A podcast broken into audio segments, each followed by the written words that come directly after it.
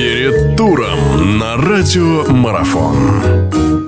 Друзья, всех снова приветствую. Наш эфир продолжается. Разговор о волейболе. Очень отрадно, что мы к нему возвращаемся. Всех еще раз с праздниками, с прошедшими, с наступившими, с наступающими. Я думаю, что весь январь это можно продолжать делать. Собственно говоря, с праздниками я поздравляю нашего гостя сегодняшнего. У нас э, в гостях один из наших постоянных экспертов, наш прославленный волейболист Павел Абрамов. Павел, здравствуйте и с праздниками. Здравствуйте. Спасибо большое вас также. Да.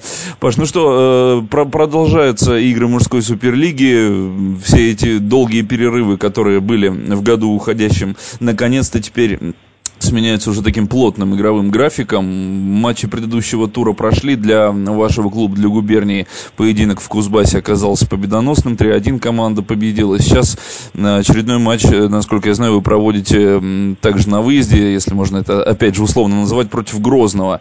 Энерги... Губерния вернула себе такие лидирующие позиции. Вернулись вы в группу лидеров. Грозный внизу. И очевидно, что, наверное, в этой ставке, в этом поединке ставки больше в в пользу губернии. Как настраиваетесь на матч, чего от него ждете, расскажите.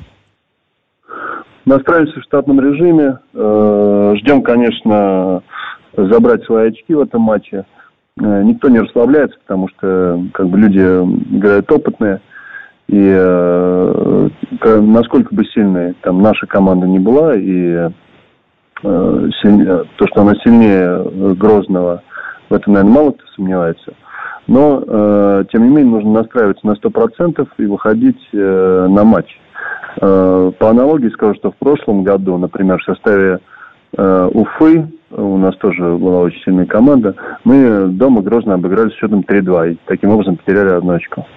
Хорошо. А для Грозного каждый матч, наверное, является дополнительным какой-то мотивацией, ну, потому что, называется, команде нужно потихонечку уже просыпаться, да? Тут они внизу все подзастряли, и Ярославич, и Грозный, и Шахтер. А, я не знаю, вопрос о недооценке соперника, наверное, он не стоит, понятное дело, ни у кого, но вот Грозный сам по себе способен удивить чем-то? Я думаю, что любая команда Суперлиги в какой-то конкретный момент времени готова удивить любую другую команду. Все-таки уровень нашего чемпионата достаточно высокий. Поэтому, да, такими вещами, как недооценка соперника, лучше, конечно, не баловаться. Вот. И тот же Грозный, от которого никто э, особо ничего не ждет, и, в принципе, ребятам терять нечего, вот, они будут играть раскованно. Такая, с такой командой всегда играть э, непросто.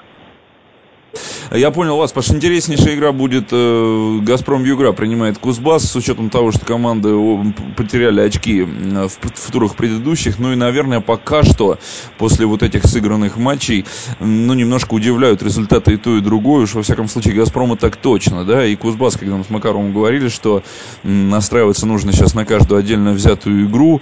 Но вот сейчас они сойдутся после вот такого неудачного старта в новом году. Кузбасс уступил вашей команде, э, что касается «Газпрома», ну, наверное, тоже не вызывало никаких сомнений, что казанцы окажутся сильнее.